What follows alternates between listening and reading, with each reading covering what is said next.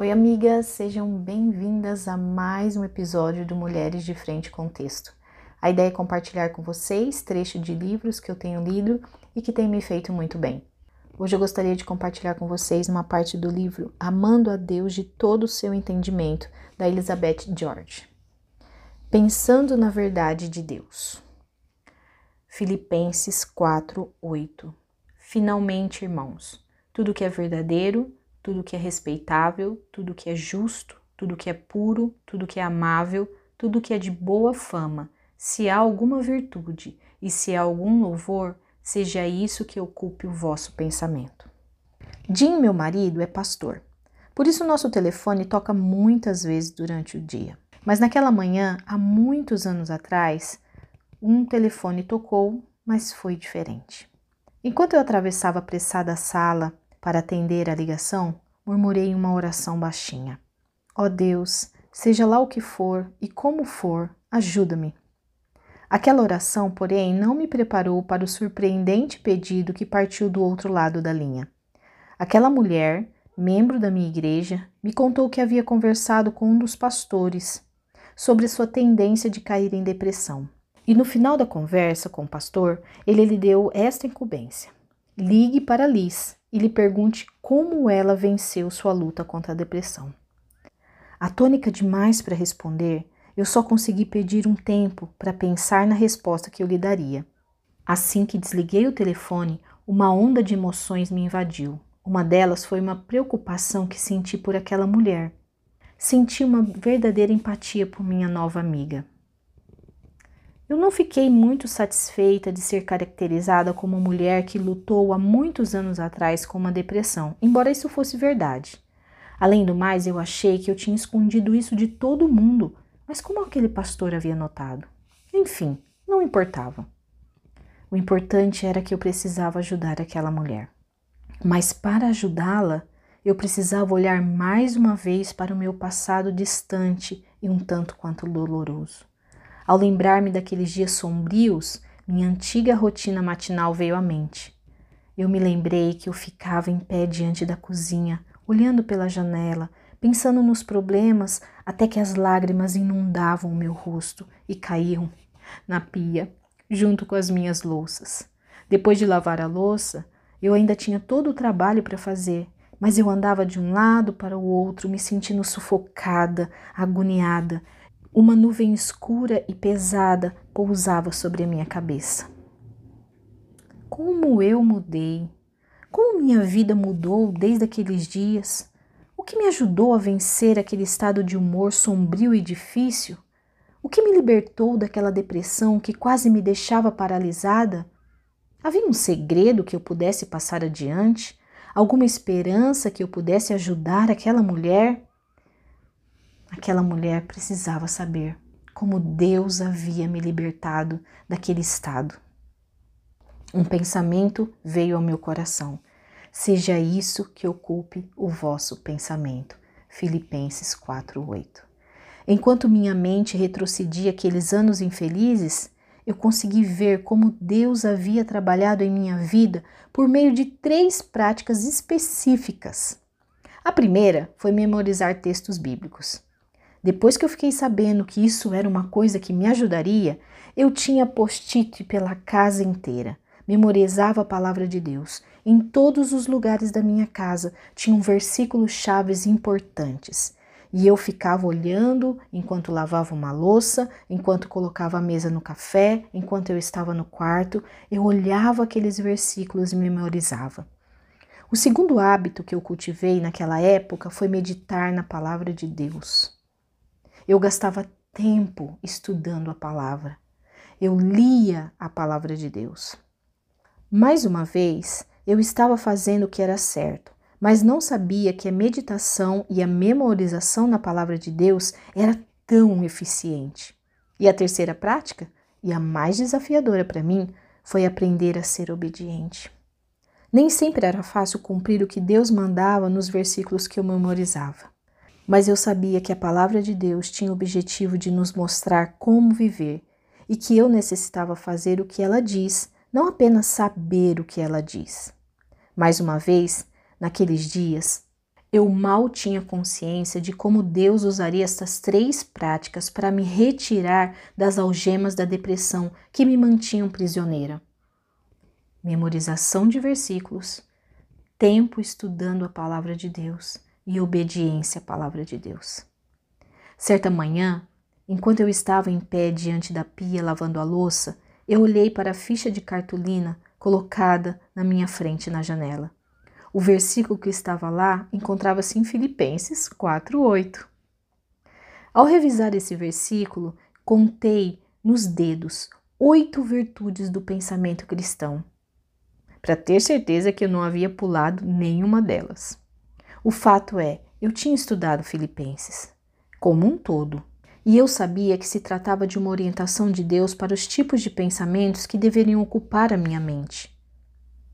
Naquela manhã específica, enquanto eu lavava minha louça, decidi estudar e esmiuçar mais esse texto de Filipenses. Enquanto eu fazia um exercício rotineiro para desvendar o significado da Bíblia nesse texto, eu disse em voz alta: Finalmente, irmãos, tudo que é verdadeiro. E eu perguntei: o que significa verdadeiro? Evidentemente, verdadeiro significa aquilo que é a verdade.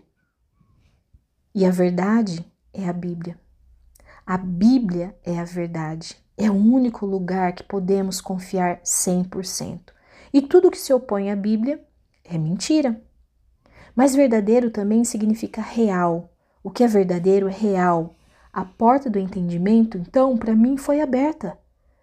Nesse versículo existe uma ordem para ser obedecida. Pensei então nas palavras: seja isso que ocupe o vosso pensamento. Deus está dando uma ordem na forma afirmativa. Pense no que é verdadeiro e não nas coisas que não são. Esta constatação derrubou os obstáculos que havia diante de mim. A escuridão da depressão, aos poucos, começou a desaparecer quando a luz da palavra de Deus iluminou a minha mente. Aqui em Filipenses 4:8, Deus estava me dizendo para não pensar em nada que não fosse verdadeiro ou real, e eu precisava pôr essa verdade em prática. Obedecer à ordem de Deus não seria fácil, mas eu sabia que ele trabalhava em mim para me ajudar a realizar tudo o que ele me pede. Sem ele, eu não consigo, mas com o Espírito Santo que habita em mim, eu com certeza conseguiria vencer essa luta. Nós não podemos esquecer que uma vida que agrada a Deus deriva de uma íntima comunhão com Ele.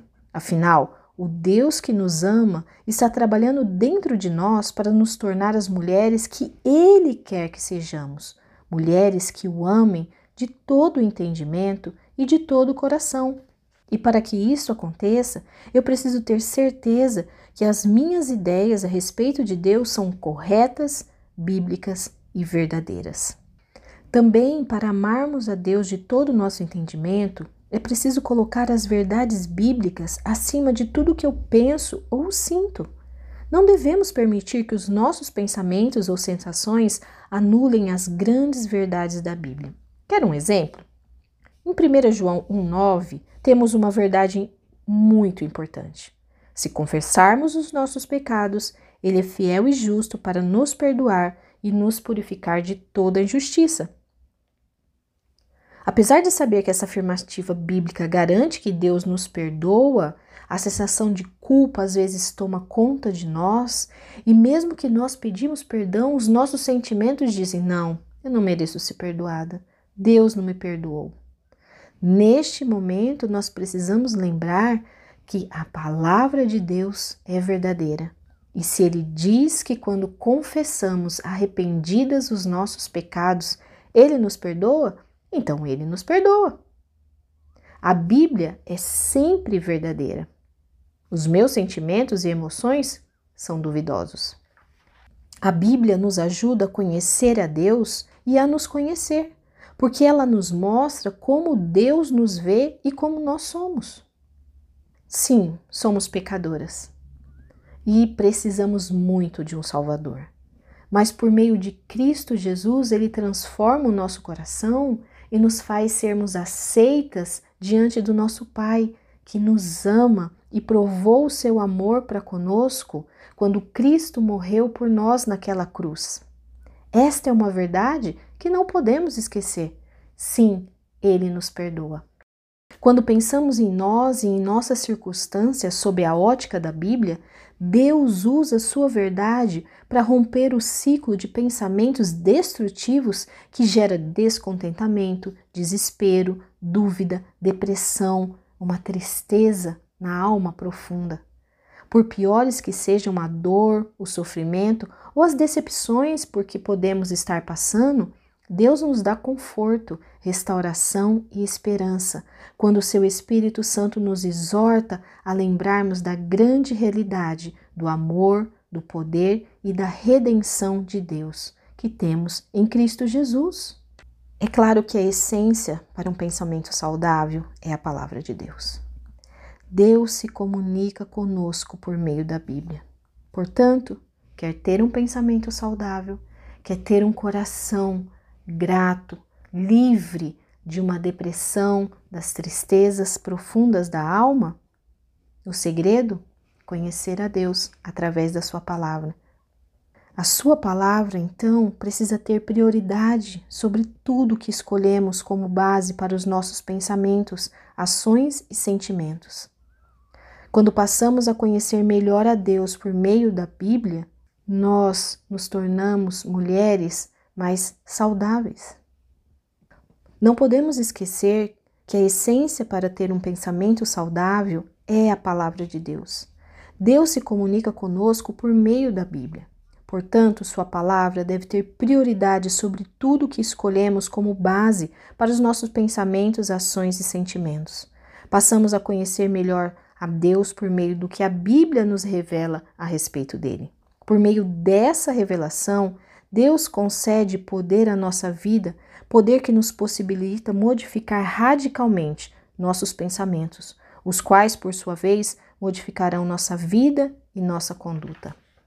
Acima de tudo, a palavra de Deus tem como objetivo nos levar a Deus.